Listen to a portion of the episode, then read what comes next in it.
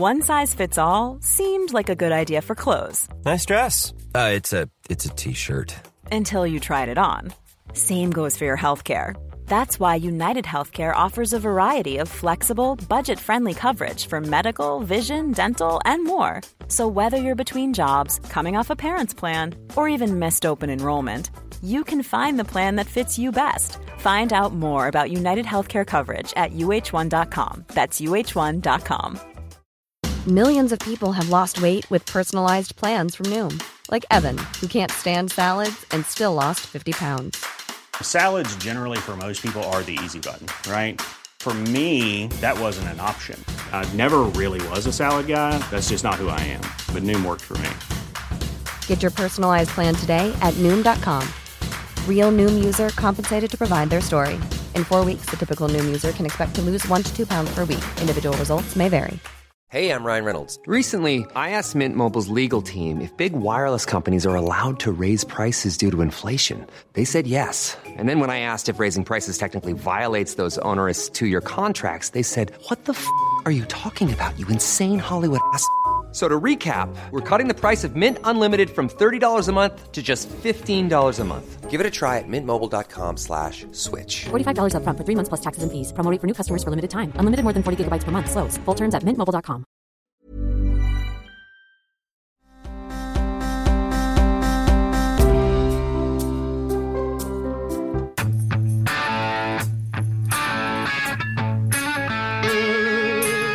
the interstate system was built to keep certain groups in and certain groups out. So it was built on a racist system, correct? Yeah, often this wasn't just uh, an act of neglect. Often this was a conscious choice. There is racism physically built into some of our highways. The Trump administration wanted to inflict cruelty on these children and their parents to make an example of them and try and deter other families from coming. And that didn't work because they kept coming. This administration is actually treating people in keeping with the ideals of our country, with compassion, with common sense, with care. Can you guys just wear a mask? Can you please just wear a mask? I'm really over this. I'm really over this. Can you please wear a mask? A mask? Thanks. That person having an emotional breakdown is just one of millions of Americans, young people, who are unable to handle reality, unable to handle the um, the pandemic, and uh, unable to uh, you know wake up and take on life whatsoever. Please wear a mask for her. She's going nuts, and she needs you to do it. And you know what? It's one thing to be broken as a person at at like 23 years old. But this is where parents need to get involved. Why are you letting your kids broadcast it? Can you guys just wear a mask?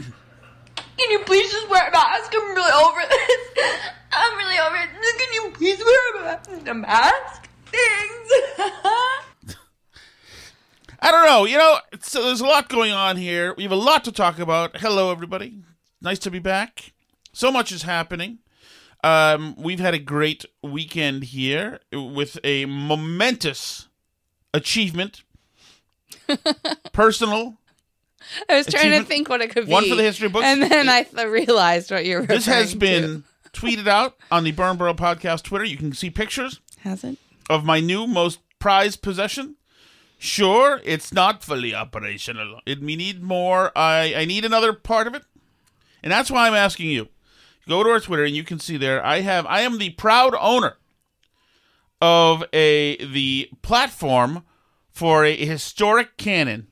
You can see it with the big wheels there. It's either from the Revolutionary War or the was the one after that. There was another one. The Civil War. The Civil know. War, exactly.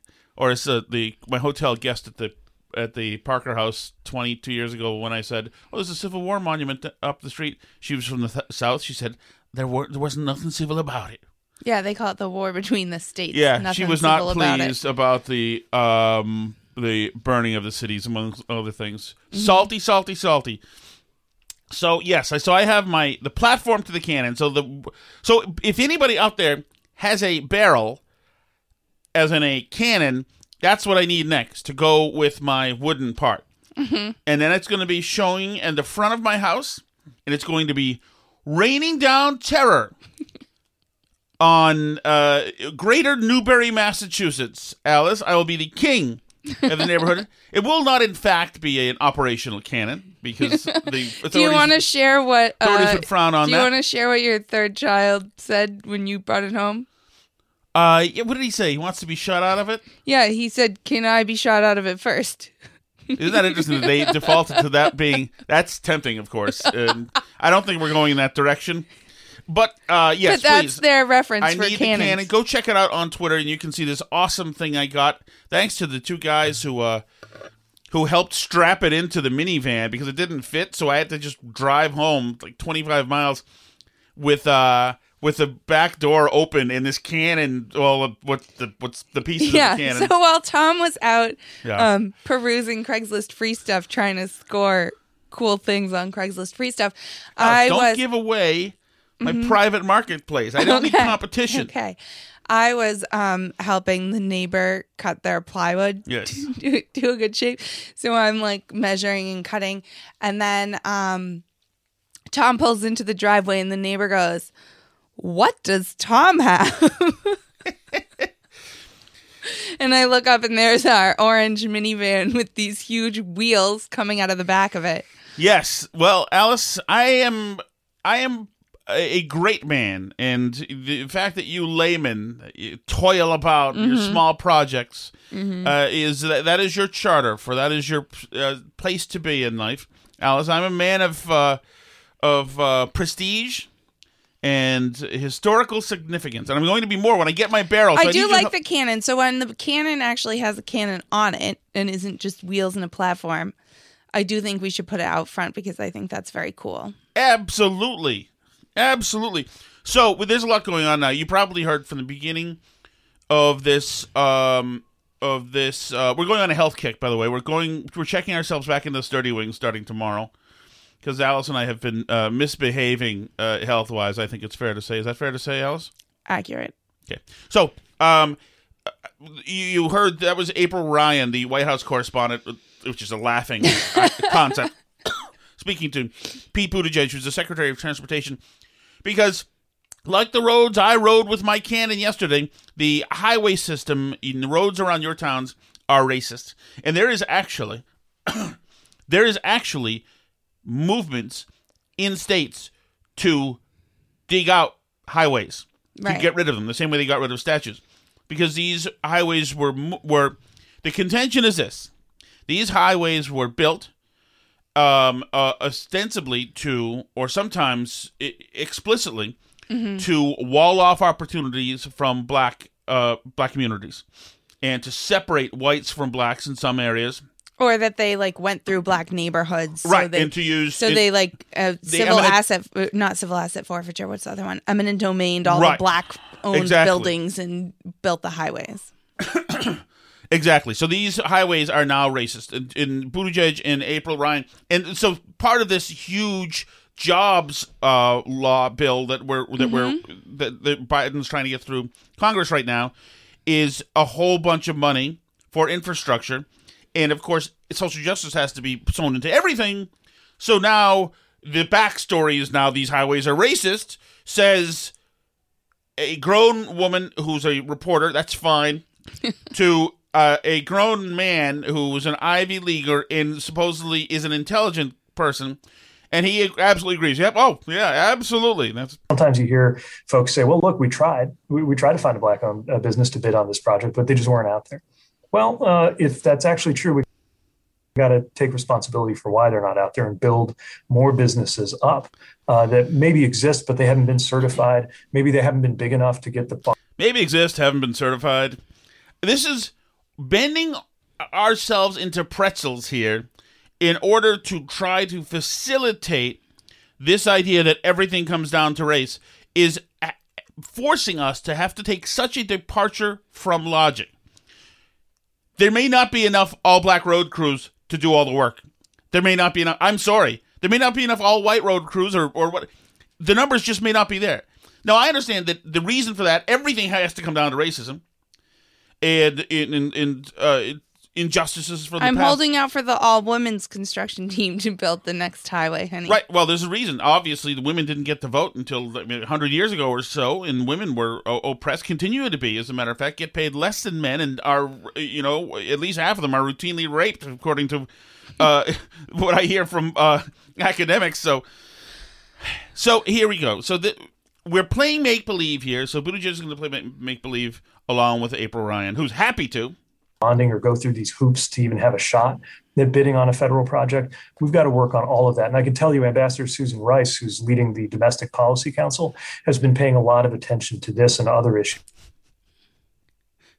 I love how he cites a high level black woman for April Ryan in his answer. Let me just pick one out of top of my head. Um, Ambassador Susan Rice. Mm-hmm. But that's fine. This is pandering. Now, this the story of the highway system is an interesting story, It- but it is a thousand different stories, and you, your level of corruption and the um, the um, how how different cities had evolved have a lot to do with it. Good old fashioned corrupt cities like Boston, absolutely. We have Route 95 was supposed to tear right through Boston, and it ended up not doing it. It used the footprint of Route 128. And if if you don't believe that there is money moving around to decide the routes of these highways, that is absolutely true. I could certainly see how, for i- i- if in, some areas in the country, to see that, hey, you know what, just throw it through the black section. You know, they don't have any, uh, they don't have, uh, they don't have the resources to um, to win any legislative uh, battles and uh, push back against, you know, Jim Crow uh, at that time in the fifties, etc.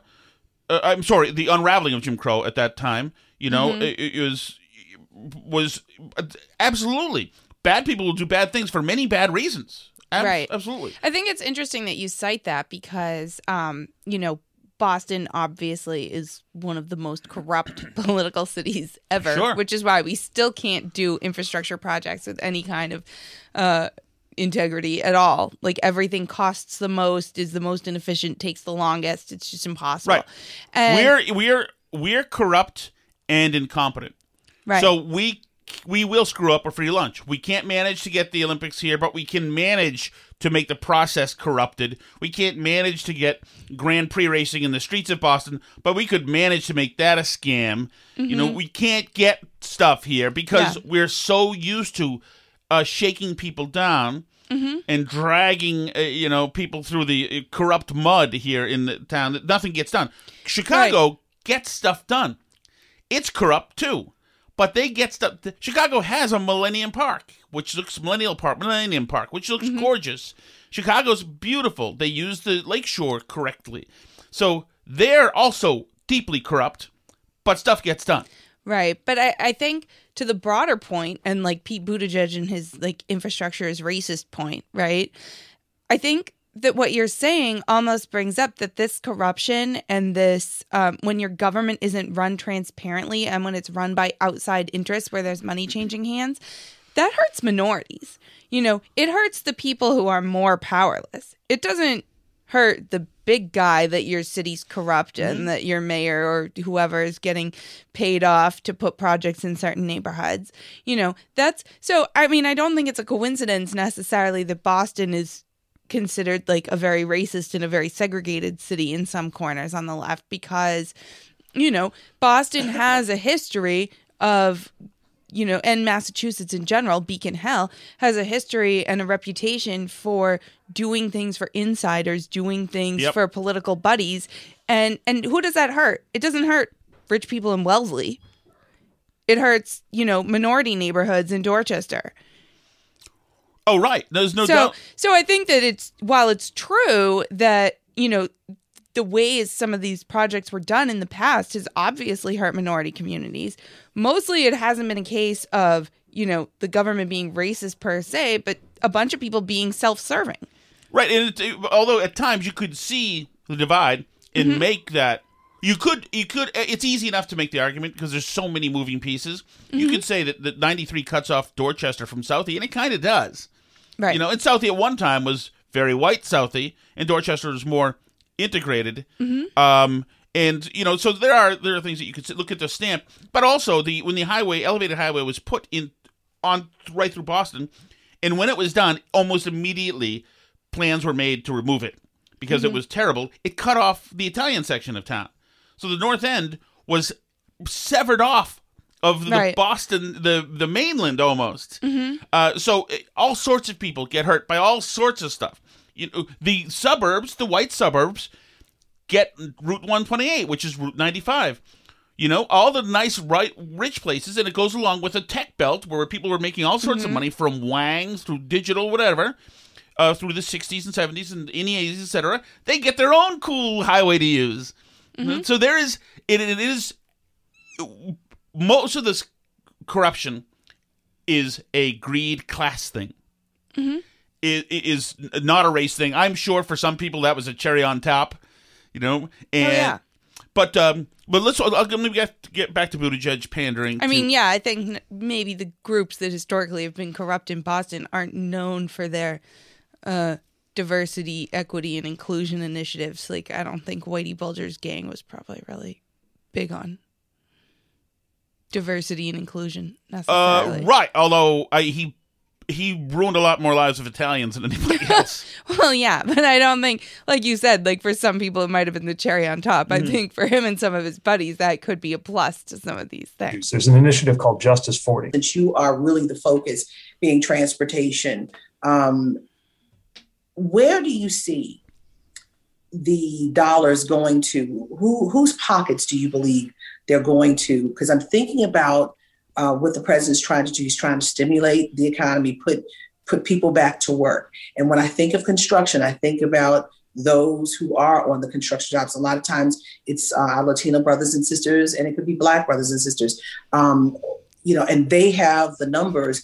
And This is a White House reporter. I say that while cracking a smile. And one of the more reasonable White House reporters, as a matter of fact. But yes, this is a White House reporter. Unemployment that are historically lower than white America. Hey, wait, wait a second. How come the whites don't get to be brothers and sisters? How come the blacks and Latinos are her brothers and sisters, but the whites aren't her brothers and No, sisters? we're not brothers and sisters. Where do you see these dollars for construction going, and what do you think it's going to do to Black and Brown communities? What's- Yeah, this, it gonna help them? this is really important. We're going to create billions and billions of dollars. Tough question, April. Dollars in Doesn't it just reveal how they view the federal government and federal legislation? How As- who views? Uh, the left in general as a money pot to grab from. Whose pockets do you see this bill going into? Yeah. Congress just passed a bill. Who gets money? Like that's that's your first thought. Not what does the law do? What are the infrastructure project? None of that. So who's going to get the money that Bill Joe Biden is passing right now? Economic opportunity, and we have to make sure that happens equitably. So let me talk about two parts of that. The first is where the investments happen. Where are we going to fix the bridge? Where are we going to improve the road? Where are we going to lay the pipe? And we got to make sure we're doing that equitably, especially knowing that it was often in black and brown communities that there The the unfortunate thing happening here is his carefully crafted pander sandwich that he's putting together for her Mhm. and serving her up. She's eating every bit of it up. She's buying every. Oh, okay. Mm-hmm. He said the right word there. Remember when he was the enemy and he was getting like 2% of the black vote because they all saw through his weasel, like anti racist stuff? Yes. Well, and other reasons I that we don't talk about. was either a failure to invest and you didn't have a good road or transit system in, in a certain neighborhood, or the investment came through in the wrong way, like a highway dividing a black neighborhood in two. There's been a lot of that in the American And Jobs the interstate system, the interstate system was built to keep certain groups in and certain groups out. So it was That is an incorrect posited statement. That is not why the interstate What do system you mean was built. she's a reporter? It was built to keep some folks in, some folks out. No, it was built so that we could get the freak out of Dodge, among other reasons. Highways are Jim Crow, honey. Can you imagine? That's why they're built. Yep, keeping some folks in. built on a racist system, correct? Yeah, often this wasn't just uh, an act of Even he must be saying, "Wow, she's stupid." Okay, here we go. neglect. Often this was a conscious choice. There is racism physically built into some of our highways. As a matter of science, physically built in, not just metaphorically built in, not just in you know built in in spirit. It's physically built into So- the highway. They they add some racism to the concrete mix Yes. when they pour the concrete, honey. So it, you would have to ignore everything mm-hmm. to suggest that the, racism can't be built in to it. And if it was, it was done mistakenly and done foolishly. It didn't work. You know, populations have soared in cities that we didn't think they would with the uh, with the incoming highway systems. Mm-hmm. You know, Houston is a huge city right now. In 1950, it wasn't. You know, this is, happens all over the place, and uh, you know the, the highway system made the uh, commuter helped the commuter build communities everywhere. And I know that that accounts for some white flight, certainly. Understand that. And, you know, to counter that, you have do gooders in the 60s with uh, urban renewal plans that totally destroyed some beautiful neighborhoods, including Boston's West End, which was the Jewish community at that point, uh, largely. Um, yeah, but there was white flight, but now there's gentrification. So it's racist either way. It's racist Right. if you move into the city Or and if you racist stay, if right. you move out of the city. You're not going to go anywhere, apparently.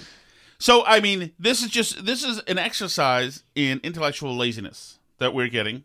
Mhm. Buttigieg is not is not being challenged because April Ryan is not good at questions and answers. That field of thing is, shouldn't be what she's doing. But she gets nice gigs. And that's why the jobs plan has dollars specifically committed to reconnect some of the communities that were divided by these dollars. God, I hope we take down the highways. Just do it.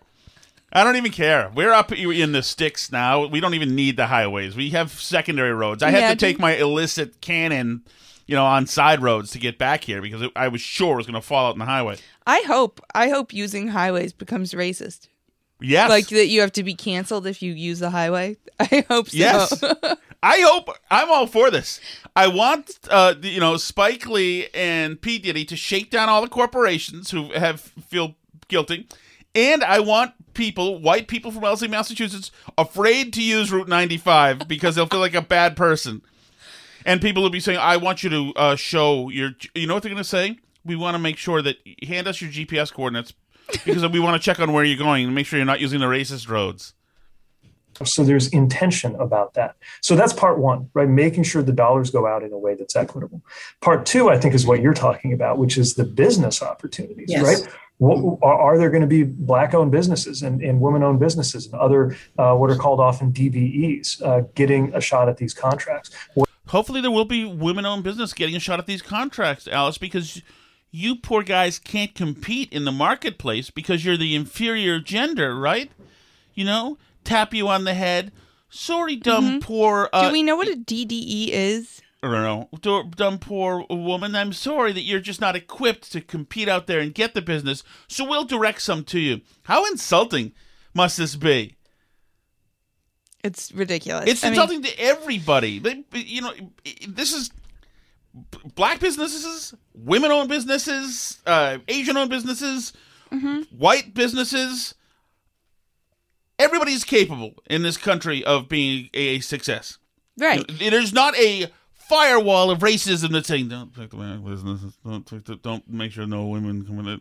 If that if it's anything, it has more to do with people like Pete Buttigieg spouting nonsense like this, saying black-owned businesses aren't able to get certified, so we have to help them or whatever. You could have a a a black woman in Wellesley, Massachusetts, as long as she's not a conservative, can open a shop, you know, is selling uh, plutonium laced cashews for a thousand dollars a pop, and half the town would patronize the shop just to show how good they are, and eat the cashews. Am I out of line with that? No.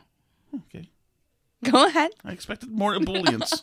Sorry. What about the workers? You know, when you go by a work site, a union work site, too often. a union work site. Yeah, it has to be union. The unions have never been racist, by the way. They've never taken the uh, pension funds of hardworking uh, black black brothers and sisters and Hispanic brothers and sisters, as April Ryan said, and spent it for their own mobbed up purposes. And uh, the workers don't really look uh, quite like the community or the country. And, and we have a chance to do something about that too. Things like pre apprenticeship programs to make sure that more uh, people who maybe don't have a family history of being in union building trades, but could and should uh, be able to get these jobs. I don't know what the pre apprenting program is, pre apprenticeship program. Um, but it sounds like something that might be okay.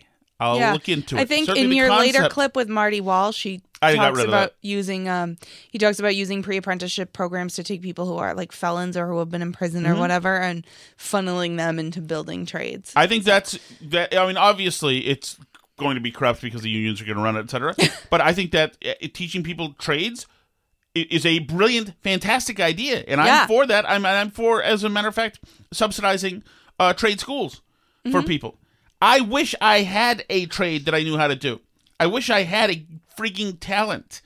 You know, I have to sit here and you know crochet doilies as my wife, uh, you know, builds sheds because I'm, uh, you know, I'm, I'm, uh, this uh, three hundred and forty-seven pound useless waif prancing around the house.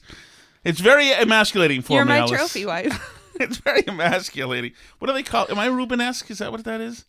yeah. That's another nice Like, word for fat. right? Rubens is an artist that painted chubby people. Yeah. Sure I like that word, chubby. And working with the business community. I, I think it's going to be challenging, but uh, we've got to do it. Uh, making sure that there are opportunities to be subcontractors and prime contractors on these great federal uh, uh, projects that, that are coming through. And it's going to be very important. I know to the president and vice. By the way, I'm all for this. I want black small businesses to do great. I And believe we spent in- quite a bit of money in the last couple years at a minority owned contracting business, by the way. Oh yeah. Not to toot our own horn, but Yes, I think. Uh, yes, I think we actually we we spent many thousands of dollars that we do not have that we had to get from some damn white bankers somewhere to invest in a de-letting program boondoggle project that not only I think makes us good because we helped um our um black and Hispanic brothers and sisters, Mhm. but there's a remote possibility that we're even better because there's a remote possibility that some of our undocumented brothers and sisters may have benefited from our project. it's Alice. possible. Just I- throwing out I there, don't check know. for immigration status. we don't I'm know. I don't even see any of this. Uh, uh, anyway, any colors or but- anything. And I'll tell you another thing. Mm-hmm. I would use our contractor who did this again, not because he's my black or Hispanic brother or sister, 'Cause but he was because awesome. He's awesome. Yes, correct. Guy's great. If you need a contractor up here in near uh, Newburyport, Massachusetts, uh, let me know, or Lowell, Lawrence, whatever. He's around there too. Can help you. Take care of you, right? Mm-hmm. I But do no, need I mean there are there are tons of black and Hispanic and immigrants in everybody in the construction trades. It's a very equal opportunity um, sector of the economy. Uh, not not so much for women, I would say. It's a little less diverse on the gender front, but um, but in terms of diversity, if you're looking for there are tons of black-owned businesses, Hispanic-owned businesses, immigrant-owned businesses in the construction trades, and so um, you know, uh, there is obviously a lot of opportunity there to to invest in minority owned businesses. But to claim that that's like the goal of the program is Mhm. to invest in minority owned businesses is insulting to those businesses because a lot of them are fantastic businesses that you should just Right. hire on the merits because they're great and do a great job and give competitive quotes and they're awesome. You know, uh, it should we didn't hire our contractor because he was a minority. We hired our contractor because he gave us a great quote. He was personable. He made us feel comfortable with the whole process and the situation. I mean, it was all kinds of factors, but he was absolutely the best person, and I'd hire him again for anything in a second. It, the idea that it's Pete Buttigieg who's insulting to minority uh, construction businesses Yeah. When he says like oh they're just not able to get permits. They're um, not able to do this not able to do that. And let me tell you something else about the not able to get permits thing. Um, we it's such a hassle getting like quotes and everything for a construction project. And like Tom mentioned, we were doing it through loans, which meant that everything had to go through the bank. The quotes all had to go through the bank. They needed copies of the insurance certificates and this and that and all these things. And we had some contractors who were white, by the way, drop out of the bidding process because it was like too much of a hassle dealing with the bank stuff. And our bank loved our contractor.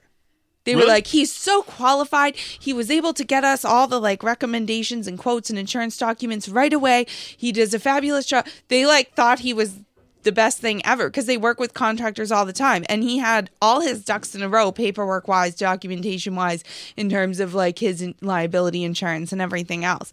Uh, so, you know, it's not, minorities aren't incapable of getting uh, the correct permits and documents to run a business. They're great at it because Right. they're not disadvantaged.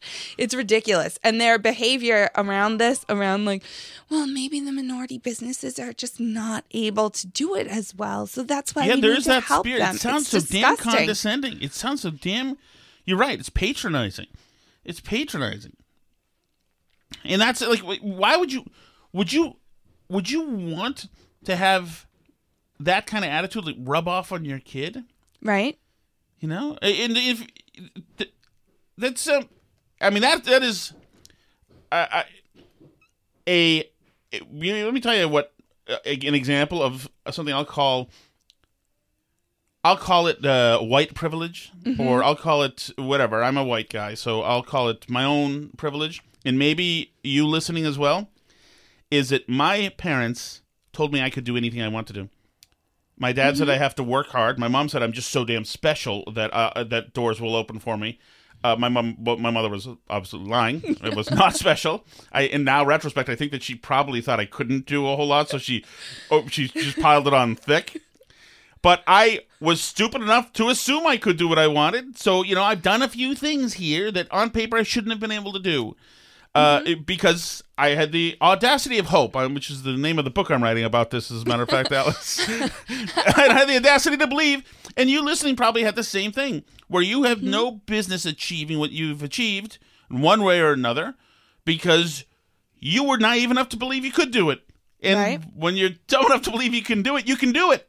But if at all, if there's anything that turns the lights out in your mind and says no, you can't do it, then That's it's over too hard. then it's over. I just, you know what? I just actually from at my family's house, I just um I found this poem, and and this is a poem that my dad or grandfather had, and it was in with some old pictures from the last. Some of these pictures are from the 1920s, but this poem.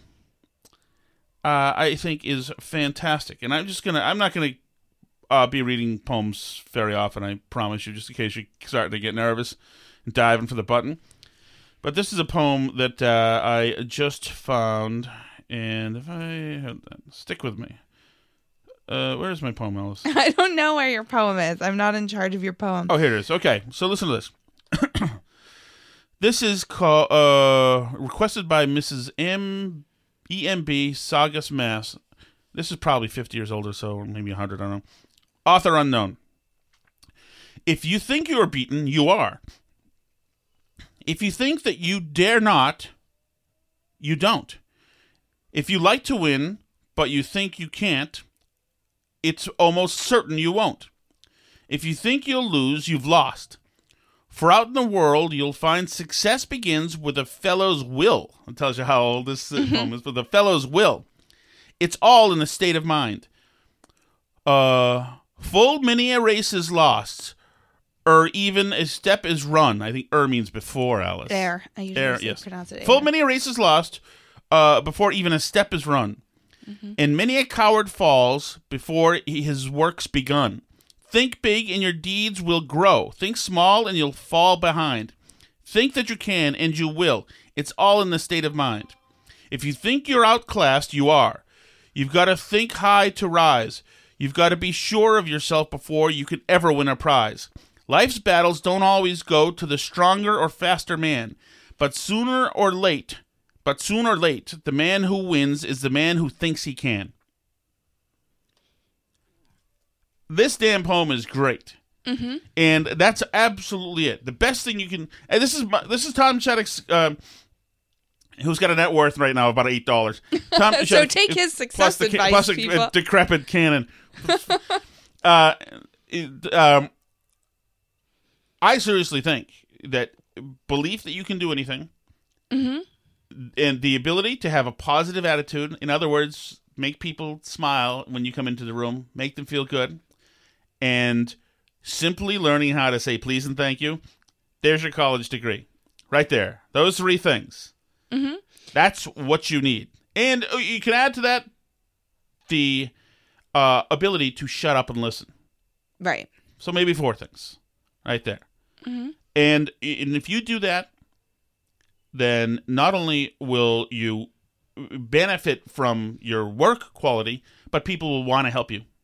People want to take care of you, give you a hand up, give you an opportunity, because they see that as a, a as as uh, valuable qualities, and they want to cultivate those kind of qualities when they see them.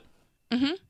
Yeah. So- If people want you to be around and if you're helpful to them and make their lives easier, then um then you're going to go a long way. That's just all there is to it. I mean, of course, nothing in life is totally certain and there's all kinds of factors that are out of our control. Yes, and the highways are racist. The highways are racist, the schools are racist, the cops are racist, everybody's racist. Lots of those things seem to be uh, have union involvement by the way, speaking of racism.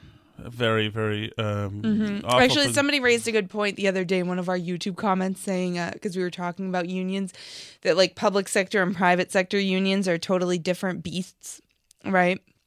Because like something like 40% of the public sector is unionized and only like 6% of the public sector is, or the private sector is rather. So, you know, obviously these public sector unions have an enormous amount of power. But what I see, like when Biden is passing these huge infrastructure bills and everything, it's essentially turning the private sector unions into public sector unions. You work for the government now, you know, and that's when these things turn into boondoggles. That's when that's when everything turns into a mess. When the Right. unions are advocating against the taxpayer. Right, and it's and and lower classes and Mhm. minorities will get the shaft. And just look at the education system. Right. All of the money, the federal money, state money, all the money that's poured in, the, all these the brightest minds like Buttigieg designing these schools and coming up with the curriculum, and uh, all of these brilliant leftist uh, pro, uh, progressive think tanks. And at the end of the day, the schools in the inner cities in many places just suck. Yeah. Or look at the COVID whole thing with the teachers' unions. You know, Right. the CDC and Biden and all the American Academy of Pediatrics and all the people that have science behind them can jump up and down and say, Science says that kids can be in school. It's not dangerous. It's safe. They can jump up and down and say, Science says kids under age 12 don't really have to wear masks. They don't have to in Europe, you know, in schools and it doesn't matter. The teachers' unions, they want to make it as painful as humanly possible to go back to school on purpose, just to stick it so that they can get demand. Can you imagine? President, very important to me as well. So my, a lot of minorities set aside contracts. Yeah, well, uh, we'll have to make sure that it's done in, in obviously the right legal framework. Now, April, if she were good at the job, she would realize that he is dancing around this question right now. that's not going to happen and, and do it right. But to me, it's not just how the contract is written. as he moves away from that subject. It's making sure we're helping to build up a business base because sometimes you hear folks say, "Well, look, we tried. We, we tried to find a black-owned uh, business to bid on this project, but they just weren't out there." Well, uh, if that's actually true, we got to take responsibility for why they're not out there and build more businesses up uh, that maybe exist, but they haven't been certified. Maybe they haven't been big enough to get the bonding or go through these hoops to even have a shot at bidding on a federal project. We've got to work on all of that. And I can tell you, Ambassador Susan Rice, who's leading the This domestic heard policy council. So there you go. There's um, Buttigieg with April Ryan. It's about the racist streets. And there are uh, countless numbers of articles out there and studies in colleges showing uh, um, um, it's um, anecdotal examples of where urban uh, where planners and a lot of these big companies were haha actually you know t- t- thrilled that they'd be able to cut off the black community or or uh, spare the white community from um, eminent domain Mhm. uh, the pain of eminent domain and could, could nudge it right over here to the poor communities or the Italians or the Jewish Mhm. community, whatever it was, particular time. You can find those anecdotal uh, stories here and there, um, but there is it's far too complicated. The highway system, the road system. Once again, we can go back to Massachusetts, and if you've driven to Massachusetts, there's a point at which you're going on uh, 95 south, uh, uh, but you're actually headed north, and these are all for reasons. Yeah, there's part where Route 3 North and 95 South are the same highway, briefly. and it's part of these for part of the old Yankee Division highway networks, and there's politics behind every single thing that goes on. Like we- There was the- the- actually a park. Do you remember in Melrose? There's Jerry Jingle Park Mhm. by the Dunkin' Donuts, and it's a state park, but it's essentially like a parking lot and a little gazebo. It's Yes. like not even an acre. So that's because uh, a guy who liked to go to that bar that's right there by the Jerry Yeah. Jingle Park worked at the Department of Transportation or the Parks and Rec or DCR maybe whatever the one is that runs that. I think it's DCR that's the where all the governors put all their like hack Yeah. most hack people. Yeah. But um but yeah, so he liked to go to the the bar, so he wanted to make it a park so that he could go there. and- God bless him. God bless him. That is fantastic. That is so fantastic. it's more decisions like that than like out and out racism per se. Oh, that yeah. drive a lot of the stupidity that happens. Oh yeah, the DCR folks, and al- along with sometimes some of the um, like the people who work for the town, mm-hmm. they know how to live well. I mean, there are places in towns, like places where a lot of times there are water stations, pump stations, or whatever, or Mm-hmm. Mhm. reservoirs where the public is not allowed. But these cats hang out there, and it- Oh, the, yeah. the number of times the wasp, the wasp, the uh, wafting of a marijuana um, odor would come around to certain parts of the fells, uh, you know, with, and have a truck in there. I don't begrudge them uh, anywhere. I've been in jobs where we've uh, slacked off, and uh, it's part of the culture. But some of these state and town gigs are nice gigs to have. I want. I, that's all I want. I want. I'm. This governor won't. Even though he's a Republican, he would never hire me. if eh, like somebody, there's a handful of Republicans. If I were be- governor, I would never hire you. yeah, that's true. If I were governor, I would not hire me either. But I want to. I want a truck with um, sirens and lights. I want to blast Oh, that's- through un- The current Republican governor, he had to get rid of somebody who had. I know. He used his. uh He had a light, and he used it to like cut through rush hour traffic. yes, right through downtown. Boston. He yeah. threw on the bubblers and the sirens and just floored it right through down. That is my dream. That is what I want. Yeah, I think he was at DCR too. Yeah, that- they whacked him. Kid. Yeah. that is a gig. That's a gig for me. So I am uh, looking. By the way, if you are somebody in the state looking to hire a uh, slothful uh, hack, I am available. I am available, aren't I? Yeah, you are actually available now. I think you've um attacked our current governor too much to yeah, get a I'm gig with him. Anyway. Maybe Sununu will take me in. I'm right up the down the road from New Hampshire. Mhm. I can pretend to relocate to, uh, you know, like as is the custom. All right, Alice. Uh, let's go to border trouble. Julian Castro. The, so the border problem has. I mean, we know it's now way. They've got so there's so much happening right now. There are crimes taking place. Kids are being abused in this in in this in this uh, along the border. It's just a total mess. The administration is without a fix. So much so now that they're thinking of cutting checks, taxpayer dollars, to individuals in uh, Central American countries to Not come here. Please, yes, bribe money or your taxpayer dollars to please just stay home. Which, of course, so the NGOs and a lot of these outfits that are moving the kids up will be the first of many checks they'll be expecting because this doesn't end. You, you Oh, don't. yeah. Yeah, this doesn't happen like that. You know, these companies. There's already, like we said, there's a human trade that's happening. You know, a lot of Mhm. these drug uh, dealers uh, have um have repurposed their business model to deal with humans instead of drugs right now. Oh especially yeah, since pot Biden is the best thing that ever happened to the Yes. cartels. Yes, they're having a boom time right now, and they've not they've they haven't been forced to close. And now Biden's gonna offer them extortion money to not to, to stop uh, doing right, this. Which and is they're going to not- say to the cartels, "Okay, so we're going to give you the extortion money now. You promise you won't try to come back again, right?" And they'll say, "Oh, yeah, absolutely. No way. It wasn't beneficial last time. We'll never do it again." Right. Here's Julian Castro, who ran the border for um, under um, Obama. Obama. I think that it's a challenge. Uh, what I believe is that this is something that we see year in and year out. We saw these kinds of numbers of people coming when President Obama was president, when President Trump was president. Now we're seeing it under President Biden. The difference with this administration versus the Trump administration is number one, they have people who are actually competent in these roles to, to deal with uh, the the migration that's coming.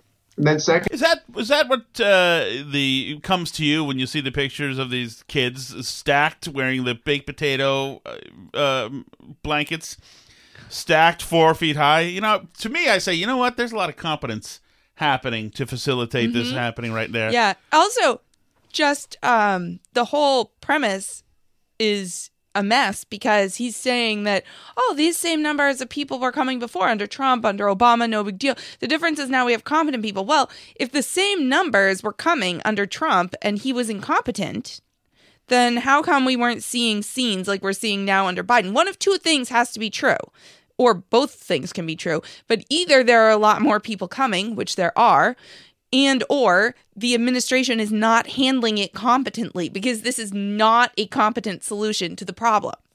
It can't be that there's the same number of people coming as always and he's more competent because Right. there's children packed like sardines into unused sports arenas as emergency facilities. Because all these competent people decided to undo all of the policies that Trump put into place to mm-hmm. prevent this happening. But this crew is so competent and non-punitive that this mm-hmm. what's happening now could never happen with this crew. Secondly, whereas the Trump administration wanted to inflict cruelty on these children and their parents to make an example of them and try and deter A byproduct of our incompetence is cruelty, but at least we didn't want to. This bothers us. See, You know, it, other families from coming, and that didn't work because they kept coming. This administration is actually treating people. oh, so nothing keeping out of with the usual is happening.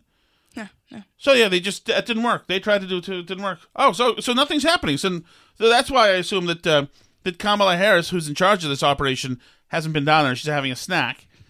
the ideals of our country with compassion, with common sense, with care, and they're trying to get at the root causes of this so that we don't have to deal with this next year, three years from now, five years from now. That's actually smart. That's smart. yeah. Since we can't handle any kind of existential maneuvering from other countries, we're literally going to pay them to go away. This is a shakedown. It's not even a shakedown because they're not demanding to get paid. We just don't know what else to do. Yeah.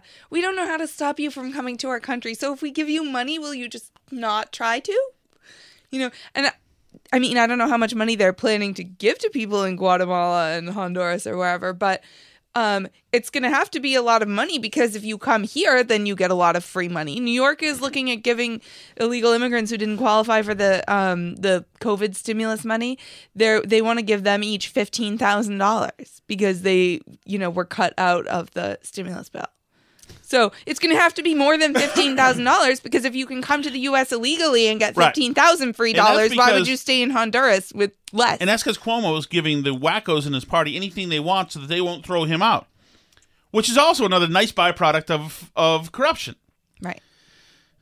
Jonathan Karl says of ABC on Twitter Candidate Biden suggested he would be a moderate transitional president. Nearly three months in, President Biden has blazed a different path, aiming to be a transformational president, using his narrow majority to ram through the biggest expansion of government since LBJ. He's blazed a different path. Jonathan, let's uh, use some more colorful uh, wording. He's blazed a different path. Oh, is that another word for completely? Uh, how about this word that was invented during the Trump administration? Lied about everything on a campaign trail. Blazed a different different path. That's called uh, used deception. He said he wouldn't pack the courts, and now he's making a commission to study how he can do court packing. Hmm. He said he wouldn't get rid of the filibuster, now he's trying to get rid of the filibuster. Blazing a different path. when Mitch McConnell uh, wouldn't listen to Merrick Garland, he was blazing a different path. Yeah, I'm going to use that now. I didn't hear that uh, positioned as such. Uh, another, you know, who also is bra- blazing a different path, and this pissed me off particularly because I am a witness to seeing this in action when my co-worker from the Boston Herald, um, uh, AGC, AJC, uh, uh, AGC, Andrea Gale Cohen, Andrea, Adriana Cohen, Andrea. What am I talking? The Andrea Gail's the boat from the movie. It's Adriana Cohen, who's my friend. Adriana Gale Cohen is AGC. That's the same person. Uh, she is a, a syndicated writer for Creators Syndicate. You should check her writing out. She's a really cool person. We love her. Uh, and she actually, during the Trump White House, they reached out to her and said, "Hey, we're going to do a virtual um, thing where you can, from Boston Herald Studios, you can uh, ask a question to. Um, it was the first Spicer at that time, but now Jen Psaki and the Biden administration has started doing this, and it is everywhere as being a revolutionary new thing. Thanks, Jim. Oh. yeah. What? Oh, he's a new member of our. I'm just kidding. Um, what we're going to start doing is we are going to start taking a question from a regional reporter who does not live in Washington, can't be here. Um, many of you started your careers that way, so uh, thank you for reminding me um, because I was going to walk off. Hello, it's very nice to meet you. Thanks for, and you are from Anchorage, Alaska. Come to us from Anchorage. Yes, I'm here at the state capitol in Juneau today, though. Great. Thanks for joining us. So, this is the White House press corps. Uh, they won't ask you questions, but uh, how can we help you? What questions do you have for us today? Well, thanks for the opportunity. Yada Uh, yada yada yada. Anyway, it's a no. It's a qu- just a question about nothing. But um, so so there you go. Once again, and you should check on social media. Everybody is wow thinking out of the box. Once again, this administration is stealing another Trump uh, tool. Right. Not only are they trying to slowly, uh, you know, uh, reconnect some of his border policies. Mhm. Um, including like all of them, like right, but- remain in Mexico, the wall, right. like but the vaccines, like, this is incredible that they're doing this. And but of course, nobody is, needs to ever say anything good about the. T- she's too Jen Psaki is too transparent to give any um, credit. I assume. 50 years from now, kids will learn in American public schools about how Joe Biden uh, passed the Abraham Accords and got peace in the Middle East and everything well, it, it, matters because he may dismantle those too because he is working. He is Biden right now is so. This administration is so eager to work with Iranians to get another Mhm. JCP whatever deal done that the Iranians have already said we're not that interested, and the Americans are already giving in to concessions already. They're shaking us down again. these mullahs are like, I can't believe these fools are coming back. Who are they sending now? Last time it was John Kerry, who kept getting raked over the coals by the Iranians. So Pete Buttigieg went on with Chris Wallace today. It's kind of the audio of the day for the Sunday shows, anyway. And Wallace, I, I, I, I don't understand him. Sometimes there are certain principles that he just does not abide by, and being BS'd by Buttigieg on one particular question was uh, was his passion today. Uh, all of you in the Biden administration have been selling this plan as a huge jobs creator. Here you are just last Sunday. The American Jobs Plan is about a generational investment. It's going to create 19 million jobs. And we're talking about economic growth that's going to go on for years and years. But it turns out the study you're citing from Moody's Analytics says the economy will add 16.3 million jobs without the infrastructure bill and 2.7 million more with it. So it doesn't, as you said last Sunday, create 19 million jobs. Again, Secretary Buttigieg, why mislead folks? Well, you're right. I should have been more precise. The 19 million jobs that'll be created are more than the jobs that'll be created if we don't do the plan. And it's very important to make this point. As you Right, but just 2 million- showed us, 2 million uh, more, Moody's not- is not saying that 19 we will million. create 2.7 million. Yeah, exactly. It'll create 2.7 million more uh, uh, jobs than if we don't do it. And that's very important because there are people uh, on this network and others saying with But the point is, is that you said it was 19 million last week. No, 2 million. Isn't that great? 2 million. Yeah, I know. 2 million. a straight face that this would somehow reduce the number of jobs. Uh, in fact, at least according to that Moody's An- Irrelevant straw man. Some people said there would be no jobs. No, we've got two. Two's not quite 19, but it's two. analysis 2.7 million additional jobs if we pass this package. Just further proof that it's good for the economy and taken as a whole, it's going to add jobs compared to doing nothing. But would you agree that you and the president and Brian Deese, the economic advisor on this program last week, you all exaggerated the jobs impact? Look, there are a lot of different analyses about just how many million jobs this is going to create. I saw a Georgetown study. I think it said uh, an investment of this But- type but- will wait, wait. create or save 10 to Secretary, you're the million. one who, the point who is, cited Moody's. you're the one who cited Moody's. Analytics as 19 million, and it's actually 2.7 million, which is a bunch, but it's not what you said. It's part of a scenario that Moody says will create 19 million jobs. Uh, but it, the, The the, bottom of the line is scenario being it's going status to quo. add jobs. And this is a direct refutation of people who are saying otherwise. Uh, so, yeah, you're right. I, I should be very precise. Uh, the difference in jobs that that particular analysis suggests is 2.7 million more. That is a great place to be. Why wouldn't we want America to create 2.7 million more jobs? But I just paid you $500 for courtside seats, and my seats are in the nosebleed. Well, right, but the nosebleed seats are great, too. Those are great seats. And it's part of a larger scenario of seats. There are have. courtside seats. Some people said that I was going to sell you seats that are located outside of the building. No, no, no, no, no. no. You're very much in the building. All right, Alice. Uh, Unfinished business. Are we? Are we going to talk a little bit about uh, mention this David Hogg business? I am. This is I am sad gonna- for me because I actually had pre-ordered sixteen of these. so yes, um, news. If you've been waiting on David Hogg pillows, David which- Hogg, who self-describes himself as a victim of gun violence, Mhm. who was at the what's the school called? Parkland. Parkland School. He was so the Parkland School is made of a few buildings. Mhm. One is the freshman building where there was a shooting. right. Another building was apart from that building Mm-hmm. by some distance where there wasn't a shooting. That building was where David Hogg was. Just so you know, I understand. And and in that building, most of the kids did not hear Mm-hmm. a shooting. Right. They heard a fire alarm. But David Hogg and the rest of his theater class, drama club class, Mm-hmm. They all went as soon as the shooting was done in building A, they went from building B to outside to CNN and became famous. Right. So Not to take away from him that he wasn't in proximity because he could have he said that the that the that the janitor saved them all because he kept them in the building in case they were thinking of all running into building A, which of course would not been, have been a good place to run considering the police were running away from building A. right.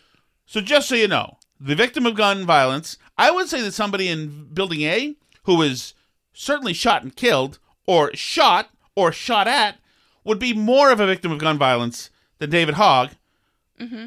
who wasn't in a shooting. Right. Okay. I'm not, I'm not in trouble for that, right? I don't think so. I don't Okay. think so. So this goes back. We talked about this a little bit a few months ago, um, because David Hogg decided he was upset that uh, Mike Lindell exists and has the audacity to like President Trump, and so um, he didn't like that Mike Lindell was supporting all these, um, you know, stop the steal rallies and going to Trump and trying to get him to declare martial law. right, the stupid pillow guy. So obviously, being a stupid pillow guy is an Mhm. easy, easy thing to do. So he comes up with a brilliant idea, revolutionary idea. hmm He wanted to, and he met someone on Twitter in his Twitter comments as they were talking about this, um, who agreed to help him start his own pillow company. And they were going to be union made, American made pillows made in with people who were Right. diverse, not using racist highways. They were going to, it was the most all- noble they were pillow you could ever have. They were going to be green and have no Yes. environmental, eh, all the things. The pillows were going to be great. They decided to call the company Good Pillow instead of My Pillow. So they hadn't yet at this point. Doesn't matter. It's, I already love it. It's already comfortable. It's already They the most comfortable pillow. I am such a good progressive. That's already the most comfortable pillow I've ever used. They hadn't at this point started to look into like making pillows or anything. like that. But right, but a, uh, but a really intelligent kid who goes from drama club somehow into Harvard uh, Mm-hmm. would would be able to pick this up no problem. yeah, I mean, if stupid Michael Lindell can do it, Right. how could David Hogg not become a pillow entrepreneur? I Right, a magnate immediately. Right. So, anyway, he and his buddy on Twitter that he had never met in real life decided to start this company, Good Pillow, um, which uh, they was met with huge acclaim on the left. They immediately were big dunk featured. on Lindell too, because Mhm. this kid's going to step right in and take the pillow business by storm, right out from under Lindell. So- Sayonara.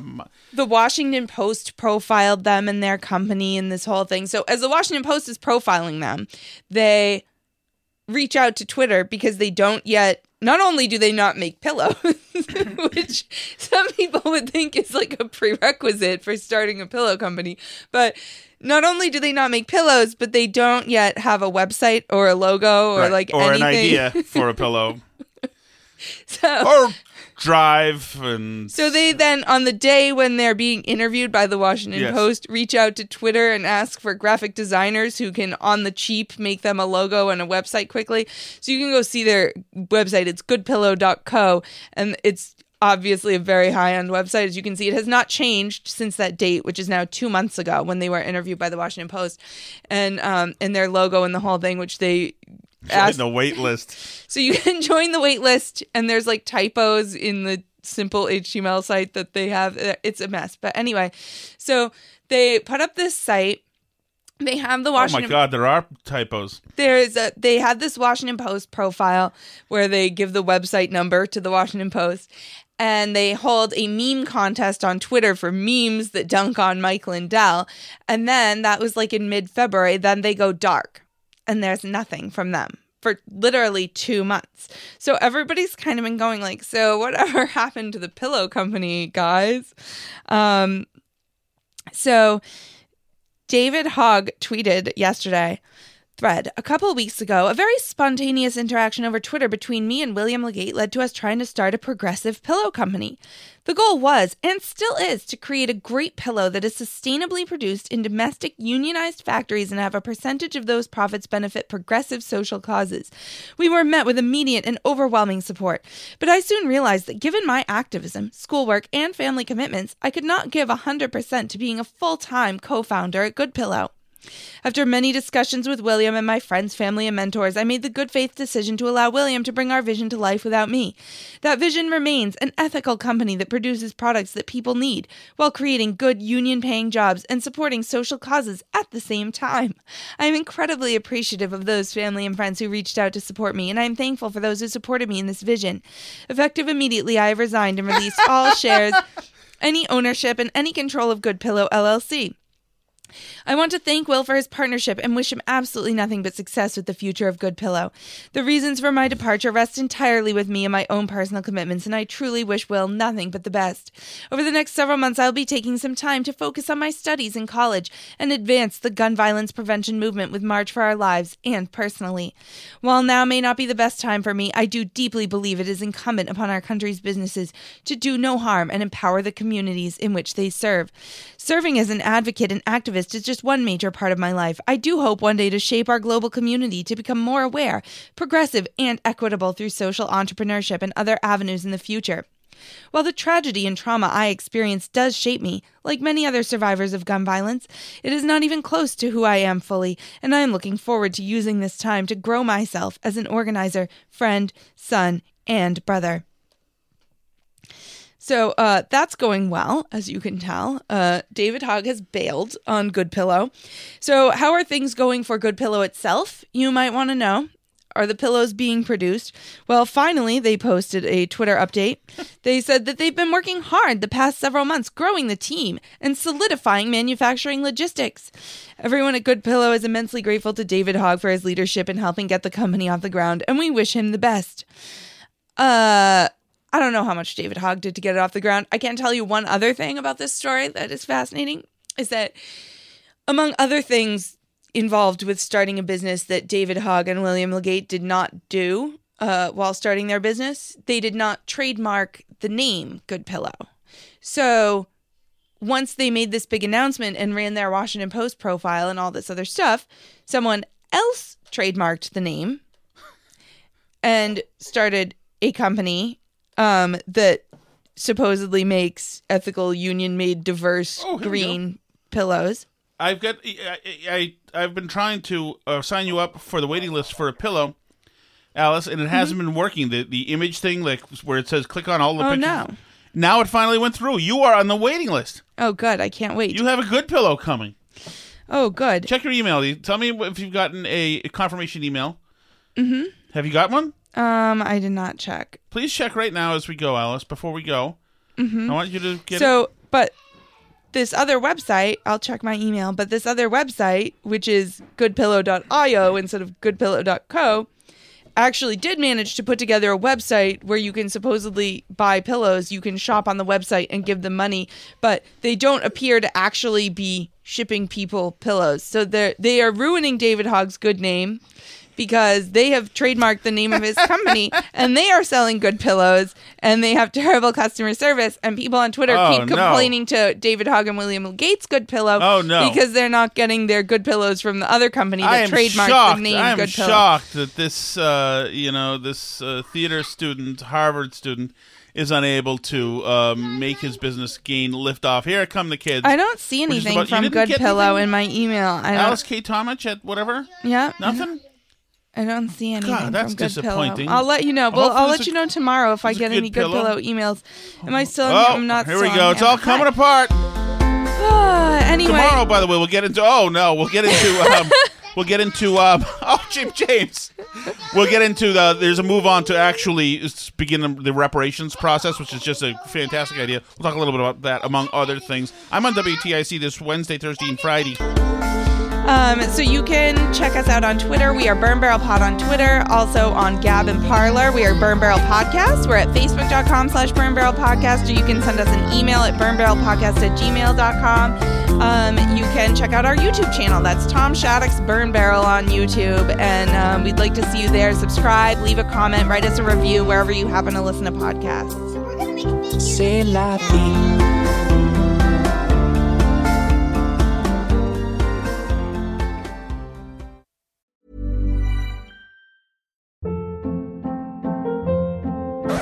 Hold up. What was that? Boring. No flavor. That was as bad as those leftovers you ate all week. Keke Palmer here, and it's time to say hello to something fresh and guilt-free. Hello Fresh. Jazz up dinner with pecan-crusted chicken or garlic butter shrimp scampi. Now that's music to my mouth. Hello Fresh. Let's get this dinner party started. Discover all the delicious possibilities at hellofresh.com. Imagine the softest sheets you've ever felt. Now imagine them getting even softer over time. That's what you'll feel with Boll and Branch's organic cotton sheets. In a recent customer survey, 96% replied that Bowl and Branch sheets get softer with every wash. Start getting your best night's sleep in these sheets that get softer and softer for years to come. Try their sheets with a 30-night guarantee. Plus, get 15% off your first order at bollandbranch.com. Code BUTTERY. Exclusions apply. See site for details. Hi, I'm Daniel, founder of Pretty Litter. Did you know cats tend to hide symptoms of sickness and pain? I learned this the hard way after losing my cat, Gingy. So I created Pretty Litter, a health monitoring litter that helps detect early signs of illness by changing colors, saving you money and potentially your cat's life. Pretty Litter is veterinarian developed, and it's the easiest way to keep tabs on your fur baby's health right at home. Go to prettylitter.com and use code ACAST for 20% off your first order and a free cat toy. Terms and conditions apply. See site for details.